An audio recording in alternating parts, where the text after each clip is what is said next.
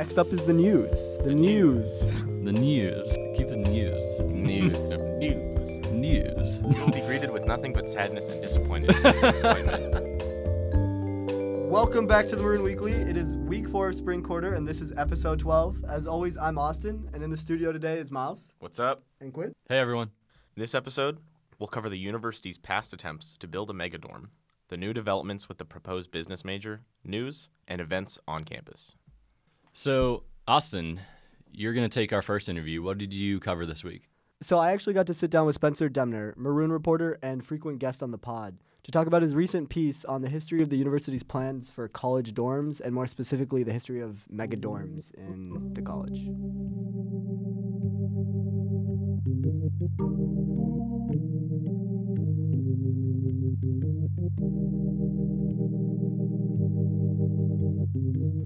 So I'm sitting down here with Spencer Demner. How you doing, Spencer? Pretty well. How about you? I'm doing all right. So you recently wrote a piece on the Maroon about the history of megadorms at the college. Yes. Let's just get right into it. So give me kind of the gist of like what your goal was with the piece. So the original question was could we say anything interesting about sort of directions the college didn't take, you know, big ambitious plans that we used to have but that we never actually got around to following through with or like what, how how differently could the campus look if we had built all of those things. And it turns out that one of the areas where the most amount of that sort of thing has happened is housing. You know, for most of the university's history, it hasn't had very much housing. You know, we talk about in the article, right now we're at something like 60%, which is low compared to some colleges. And when the college was founded, it was more like 20%. You had a ton of people commuting. Uh, you had a ton of people living either in the neighborhood or often in fraternity houses. Um, and so the university for a long time there have been people wondering you know should we build a lot more housing and maybe we should build a lot more housing in one place at one time um, and so that's where you get all these kind of ambitious plans that didn't go anywhere Well, let's dive into the very beginning of the college then. So as you just touched on there, the beginning of the college was it was a commuter campus mainly, right? It was just mainly for people living in Chicago, and then a ton of frat fraternities on campus. in large part yeah i i that was not as much by design. Like no one said chicago should be a commuter campus. It's just sort of the way things ended up happening is like a lot of the students that chicago was drawing ended up being students from the city of chicago. And the other interesting thing we found out I, I should say by the way that most of what i'm talking about here and in the article it's research that dean boyer did um, that kind of got to the bottom of a lot of this but what's interesting about the commuter thing is that it actually grew for most of the first 40 or 50 years of the college's uh, tenure. Like the, the number of people who were commuting was actually far higher in like 1940 or 1950 Wow. than it was in 1890. Uh, and what, one thing they suggested was that that's because the Chicago transit system got better, and so people could commute from further away. Um, but also, it just was not an institutional priority for most of the college's history to, to get people on campus the way that it is a priority now. So I think it's really interesting because it wasn't, or from the period from the beginning of the college to 1940, it wasn't like there wasn't any debate among like adding more housing to the campus. And there was a mm-hmm. lot of tension between graduate and the undergraduate sides of campus. So I think in 1928, 1930ish was like the first big push for undergraduate housing. Could you go into that? Absolutely, yeah. So what happened was there was a, a former president of the university, Ernest Burton, um, of Burton Judson, uh, who who had the idea that the university should become more residential and kind of think in a more serious way about how to structure its undergraduate curriculum.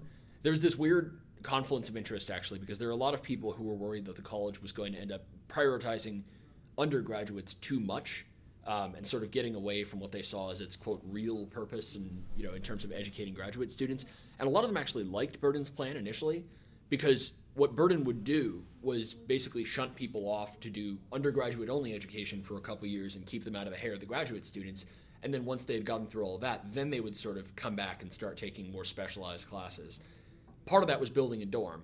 Uh, Burton died before he could make any serious progress on that, but uh, Frederick Woodward, who was interim president for a while and sort of temporarily succeeded him, was the one who really tried to get this off the ground. And he hired an architect and he started making plans for it. And it was going to be this kind of enormous complex right where BJ and the law school and South and everything are right now. So what did that kind of look like? Like lay it out for me.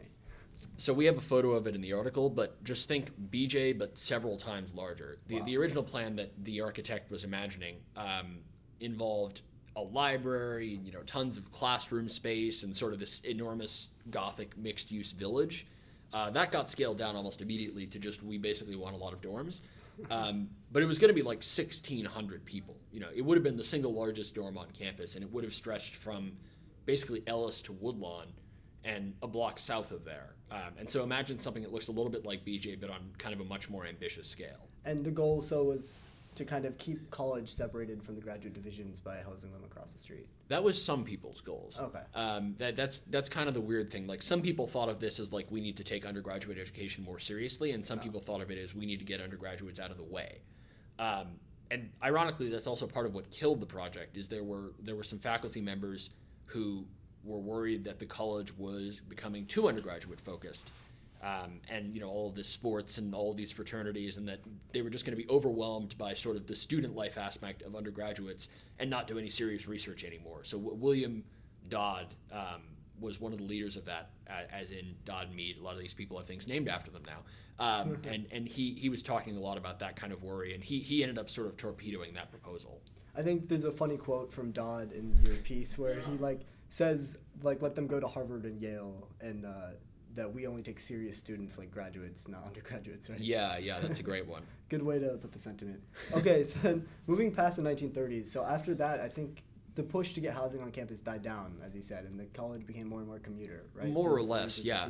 What, what's what's partially interesting about this is that it's sort of Robert Maynard Hutchins' fault. You know, he's understood as being this pioneer in undergraduate education, which of course he is. But what what Boyer points out in his report is that that didn't include you know any kind of seriousness about the idea that the university has a job in giving them like an undergraduate residential community. He sort of didn't see that as his problem. Um, and so the university didn't either. And you know, under his tenure, there was very little expansion of housing. Um, what happened both before and after the next project, which I'm sure we'll talk about, is that the university would just sort of buy things, and so they would house people in like hotels that they had bought and like random buildings, and that's part of how they acquire all these massive holdings in the community. Is that whenever some building was about to be torn down or something, the university would buy it and turn it into a dorm because they were kind of perennially short of housing, even though everybody lived off campus. Wow. Well, and so going into the next story you just touched on, I, the Blum plan, right? Yes, Uh, what does that look like? What exactly? When did it start? Why did it start up? So the Bloom Plan is a reaction to a couple of things. Uh, the first of which is this kind of failed push to make the college more residential. Um, in 1960, there was this idea that the college should just force almost everyone to live on campus, and so there was a rule instituted that said men live on campus for two years, women live on campus for four years. Um, the, the problem is that the dorms sucked. Um, and, and so people were living in places like Woodward Court or you know Pierce Tower, which of course became legendary for that. Um, and even the people who had proposed this plan would go and like visit people in these dorms and be like, "This is not fit for human habitation." Like, the, the plan was torpedoed because basically no one thought that the college's undergraduate housing was good enough to force people to live there, and so they ended up making all these exceptions and then basically rescinded the rule in like 1963, 1964. Um, that led to sort of a broader discussion about like how can we get serious about housing you know if we want to be residential we have to build housing that's good um, and, and so they were talking about building what they called the north quadrangle which is going to be this big university village type complex not quite as ambitious as the one that we were just talking about but it was going to house around 900 students and have shopping and all these things and the site was going to be right around where the current Stagg Field is actually Oh wow. um, so that, that was sort of the second big push for more ambitious housing And why did that sort of not come to fruition? couple factors. One of them is the reg. Um, the university was was sort of in a building push in other areas beyond housing, and and that was very expensive. And the university was very short on money, as as it often was. Um, and ultimately, they prioritized building the library, which was completed in 1970, I think, around a similar period of time, over building this dorm complex. The the other thing is that um, there was an incident that we have written about at one point in the past where there was this gigantic sit-in at Levi Hall, and like dozens of students were expelled as a result of it. It was sort of this '60s counterculture type incident, um, and apparently the admissions office was told to just not take as many students the next year because I guess they were concerned that that the campus was getting out of control. Um, and so some of the urgency went away because the incoming class was like a third smaller than the previous one, and there was just not as much of a shortage of housing anymore. And so it got put on the back burner and then just sort of shelved entirely. After that fizzled off and died, then how did we get to the present day? Because if we look since Dean Boyer has become dean of the college, like there's been a lot of megadorm projects. Yeah. Um, I think that that story. So so for most of the time after the North Quadrangle plan failed, there was sort of a similar strategy oriented around just buying buildings, and that's where a lot of these satellite dorms come from, is acquisitions the university made like either before or after this plan. Um, but the university didn't build anything for like 40 years until Max Palevsky. Their, their last construction before Max Palevsky was Pierce Tower in 1960. W- what happened, I think, is a similar thing that happened in like other areas of the college. Um, you know, 2000 is also around the time when the university revised its core somewhat, made it a little bit less less onerous, and so I think you can see some degree of kind of more active thinking about the undergraduate college uh, and more interest in kind of making the undergraduate college be an attractive place to prospective students and kind of top level administrative focus on that. You know, and Dean Boyer specifically has always said that one of his top priorities is sort of expanding housing, and he's been citing the number for a long time of trying to have capacity for at least 70% of students. Um, and so that's where you get things like Max Palevsky in 2000 and uh, South Campus, which I believe opened in 2008, 2009. Um, it's, it's all part of this kind of broader push where the college wants to. There, there's more kind of top level administrative interest in investing in the college and specifically in investing in sort of the idea that the college should be residential and that it's, I guess, part of competitiveness for the college to, to house a lot of its students on campus. So I think it's really interesting that I mean, throughout the history of the college, we've seen this ebb and flow, the pushback between trying to focus on the college, not trying to focus on the college. But Mhm. it seems like finally a focus on the college seems to have won over, right? Like we've seen a prolonged period of building mega dorms, and the university's been focusing on the college now for a while. Do you think? Um, do you think it seems kind of like under Dean Boyer that the university's finally realized the importance of having a strong undergraduate college? Seems like it, yeah. I mean, to, to be to be fair to you know the people who were opposed to this, like we said with Hutchins, a lot of them actually were very serious about the college. They just weren't very serious about kind of the idea that it's U Chicago's job to get you housing. Um, I think what what may have changed to some extent that there's. It, it certainly seems like U Chicago is trying to compete in a way that it wasn't um, in terms of undergraduate experience, and part of that is like it sees the fact that its rivals are residential and it wants to be residential. Um, but I, I do think you have to like we built a lot of housing. There's like over 2,000 beds already in North, South, and Max P, and you know there's there's another dorm with 1,200 more along the way. So maybe maybe part of what what can we, we can say is that the university has not planned any more kind of 1,600 person projects, but they are building these kind of pretty large projects, and they're building a lot of them. Um, and it seems like maybe the piecewise approach has has faced a bit less opposition, been a bit more successful than the whole you know we're going to turn two city blocks into a mega dorm and you know hopefully that won't face any opposition from faculty. It seems like that maybe has been a bit more successful.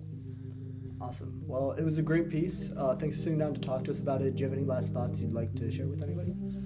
Um, no, I think I think that mostly covers it. I think there's just a lot of really interesting history here, and I hope people get the chance to read more about it. If you're curious for more details, you really should read uh, Dean Boyer's piece as well, which goes into some more kind of details on what happened. Awesome. Well, thanks for sitting down to talk with me. Absolutely, thank you. Have you ever wanted your very own pair of Snapchat spectacles? Now you can get them on the Maroons Marketplace. What is Marketplace, you might ask? Marketplace is a classifieds page. It used to be run by student government, and now the Maroon has taken it over, and it serves university students and other people around Hyde Park. You can find everything from apartment sublets to random shoes, backpacks, school supplies, books, anything and everything. Check it out at marketplace.chicagomaroon.com. Yeah, and if you go on and enter the code Maroon Weekly, you will get nothing.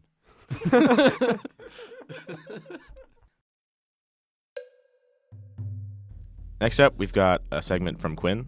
Who did you get a chance to talk to this week? So this week I talked to Katie Aiken again. Uh, past times when we've talked, we covered the rumors about the the initial rumors about the business major. This time, there's been some new developments around the business major, so we're gonna get into how the previous proposal has now changed. Hey Katie, thanks for coming back on the pod. Sure, anytime. I love the maroon. So last time we talked about the business economics major. That was that was a while ago. It was a couple weeks, yeah. so can you remind me where the business major was at that point and how the proposal first started? Yes, definitely. So in January, uh, we heard that the economics department was going to propose a business major, a business economics major technically, um, to the College Council, which is a group of 40 faculty members who vote on changes to the curricula in the college. So they had proposed this major and they were going to vote on it in their February meeting. Uh, so I think when we last talked, it was right after that February meeting. Right, and they had delayed that meeting, right? Yes. Or well, they had the meeting and then they decided to delay the vote. I think it was like a 16-14 or 16-12 split to, to delay the vote to their April meeting uh, because they didn't have one in March. So the idea, as I understood it after their February meeting, was that they were all gonna, you know, think about it some more and maybe like release some more information to the public, um, and then decide accordingly uh, on I think April 10th. I'll check the date, but sometime in April they were going to have another meeting and vote. And so that business major was its own major, right? It was that's why it needed approval from the college council because it's an entirely new major. Yes, exactly. So it was going to be a little similar to the current economics major, but uh, there was going to be a lot more involvement with Booth, uh, and they wanted to make it a separate, you know, major that you could declare. Uh, so just like everything else, you know, you could be like a linguistics major, an econ major. You could also be a business economics major. Was the the vision originally? So now, what's changed with this proposal? Right. So I emailed Professor John List, uh, who's the chairman of the Department of Economics, last week, and I said, "Hey, this is going to a vote soon. Like, what's the deal?" And he said, "Oh, I've actually withdrawn the proposal to um, to make a new major." So for for a second, everyone was like, "Oh, great! I guess it's just not happening." And then the day after, or two days after, he emailed me. He announced to his entire Economics for Everyone class that the major would be happening. So after a few days of confusion, we figured out that it won't be its own separate major. Uh, so it's been withdrawn from the college council. It's no longer under consideration as like you know a discrete entity, but instead it's it's going to be a track within the economics major, pending approval within the department. And so does that mean that this new business track will look different than the business major that was originally proposed? So that sort of remains to be seen. I'm sure there will be some slight differences. We don't actually have a copy of the plan for the track yet. We're working on getting more information on like what exactly that will look like. We did manage to get uh, his original proposal for the like major itself. So right now, I'm under the assumption that it will be similar to the original proposal, but maybe a bit more closely tied to the current econ major than it would have been otherwise. Do we know any sort of specifics about this new track at all? Not really. To tell you the truth, I went in to interview List, and I've been trying to track him down for days after he had announced this to his entire lecture class. Um, and so I knock on his office door, and to my surprise, someone opens the door, but it's a professor who isn't John List, and he like beckons me in, and I'm like, oh god. and so I go into Professor List's office, and there's this whole documentary crew surrounding him. And so I'm just standing there like, oh, I'm so sorry, I could leave. And he's like, no, come on in, you have five minutes. And I was like, what the hell is happening? Uh, but anyway, so I, I, I only had a very brief window to speak with him. So I know it's a track. I know it's very likely that it will pass within the department, although I don't think they've actually voted on it yet. But unfortunately, I didn't have enough time to really get into the nitty gritty of the coursework. That's bizarre. It was so strange. And the, the weirdest part is that the documentary crew, right after, one of them was like, Oh, you have to sign this like form. And I was like, What is this? And he was like, It just says that it's legal for you to like appear in our documentary. And I'm like, I'm in the documentary. You're gonna be in a movie now. I guess so. I don't know what documentary it is, but it was just, it was definitely one of the stranger interviews I've Wow. had on this campus. That's crazy. Congrats on your first. Um, I'm assuming first your movie first appearance, Yeah, yeah. on the silver screen. Yeah, thanks. Uh, so yeah, this major no longer needs to be approved by the college council. Now it's just an Mm-hmm. internal sort of approval in the economics department. Yep. Yeah. Um, so I am not exactly sure who needs to uh, approve it, but it seems to me that uh, John List said that everyone was pretty pretty optimistic about the chances of it passing. So he's hoping to actually have this major, or sorry, this track be available starting next fall. Last time we talked, we talked about how there was some response on campus to the proposal of the business major, particularly, you know, that people thought that this sort of major was too pre-professional for U Chicago. But sort of another thing that I've seen is people saying that this major would be in somehow easier than a regular econ major. What, if anything, have you seen about that? Yeah, so I haven't really seen too much uh, response just in the last week to the track, but I do know that throughout this whole process, and uh, even when I last interviewed him, John List is insistent on maintaining what he calls the Chicago way. Uh, he uses that phrase a lot. He's like, it's going to be very rigorous, it's still going to be very intense, it's the Chicago way. But I think it is true that in in this proposal for a business economics major, the idea is to make it like lighter on math and heavier on like, you know, application. Uh, in the original proposal, there's a line that says something like, you know, not every student is Ada Lovelace. And then in his interview with me, John List said something along the lines of like, you know, students come here for four years and they're absolutely killing themselves the whole time. Like, we might as well give them what they want. So I don't know if it's going to be like easier or like, you know, less intense, but I do think there's a good chance it will be less like theoretical math heavy than the current economics like track. Um, so if people think that that is easier, quote unquote, then perhaps there's something to say there. Interesting. yes. So from here, is it just as long as it gets approved in the economics department, it'll start being offered in the fall? Yeah, I think so. Um, I'm hoping to to keep pretty pretty close track of it, um, and ideally we'll have more information on exactly what it's going to look like. But I think that the timeline is that the economics department is going to approve it, and people will start hearing more about it as a potential a potential track soon. I assume. Great. Well, we'll keep our our uh, ears or eyes open. All of them. Yeah. Yes. okay, sounds good. yeah. Thank you so much for talking with me. Yes, of course, anytime. Go podcasts. Thanks again to Katie Aiken for talking to me about the business major. So, this week we've had a lot of pods coming out, and all of them have been really interesting. The Artscast last week aired an interview with Black Sam, the rapper formerly known as Chief Wicked. Oh, yeah. the artist formerly known as Prince slash Chief Wicked. He talked with Artscast reporter Mimansa about his history of rapping on campus and where he sees his career going in the future.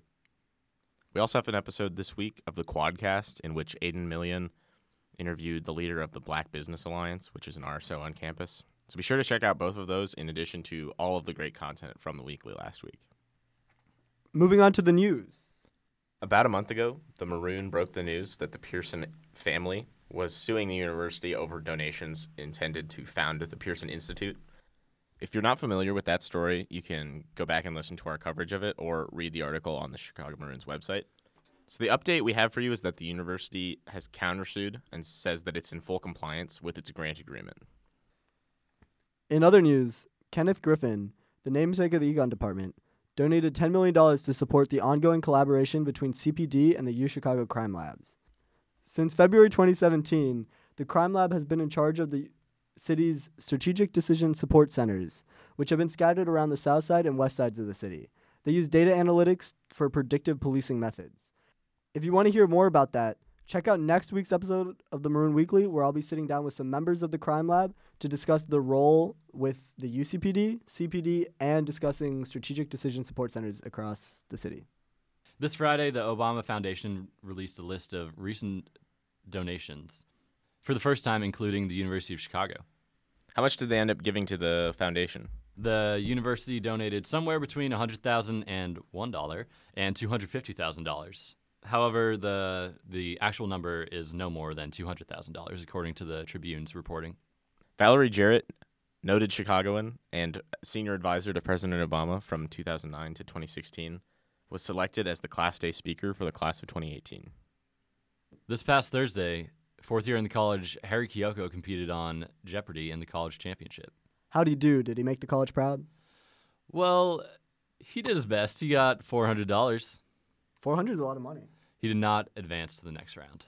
That's a bummer. If you want to hear from Harry and another university student who has competed on Jeopardy, listen to the Maroon Weekly's special report from last week, Double Jeopardy, where Lucia Gang, Maroon reporter, speaks with Harry about how he got onto Jeopardy, what it was like preparing, and what it was like behind the scenes. Next up, we've got a bunch of great events coming up this week. Former Secretary of State for the Clinton administration, Madeleine Albright, will be speaking at iHouse 5 p.m. on April 16th. So this week, there's a couple things happening around campus in the arts world. University Theater and TAPS are now presenting New Work Week, where fourth years who are graduating from the TAPS department will showcase their BA projects and performances. And tonight, Monday the 16th, Fire Escape will be screening its films created during the 48 Hour Film Fest, where teams of participants create several films over the span of 48 hours. You can see that screening at Doc Films. And if you're interested, check out the Artscast next week, where a new reporter, Matt Robinson, will cover what it's like to be in that festival. Finally, Saturday, April 21st at 8 p.m., the University Symphony Orchestra will be hosting its Concerto Showcase. Austin, let's get technical. I'm sure many of you saw last week news surrounding Mark Zuckerberg's testimony before Congress. However, I wanted to talk specifically about something called shadow profiles, which wasn't highlighted that much during the testimony. What are shadow profiles? What a shadow profile is, is it's data that Facebook keeps on you even if you don't have a Facebook profile. It's made up of data from three specific sources. First off is data that Facebook calls growth. So essentially, when one of your friends uploads their contacts to Facebook, Facebook will track your phone number as well as your contact name. And if multiple friends of yours upload your, their contacts to Facebook, they can track who you're friends with on Facebook and begin to generate a profile for you based off your phone number, your friends that have also uploaded your contact. The second part is whenever you visit a Facebook page, they track your IP address. So you don't even have to be signed into a Facebook account. You don't have to have a Facebook account. But they're going to track your IP address and track what Facebook pages you visit. Now, Facebook says it's for safety reasons because they don't want someone to maliciously scrape data off every Facebook page on Facebook. However, in reality, it just is another way for them to track your IP and they can see what other Facebook pages you're visiting. Finally, the third source that Facebook pulls data from for shadow profiles is through Facebook Pixel, which is just a standard advertising uh, web tracker. So, like Google has this for Google Ads.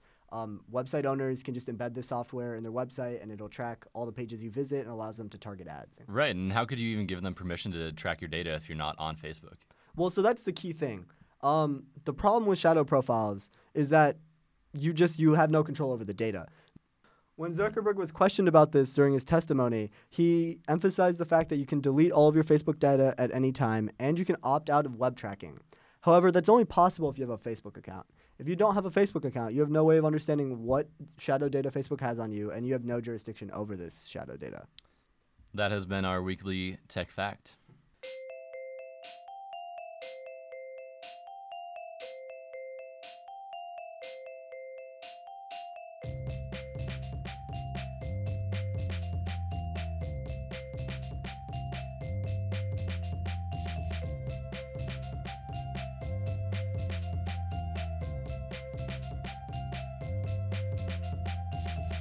Thank you for listening to Maroon Weekly. This has been episode 12 for the fourth week of spring quarter. We got a couple of thank yous. First off, thank you to Spencer Demner for sitting down to talk to me about the history of housing at the university. And thank you to Katie Aiken for talking to me once again about the business major. Thank you to Ben Kent, And the entire Logan Cage staff for the help with our audio equipment. and the Podspiration. Catherine McDonald. That's been our episode. We'll catch you next week on Monday.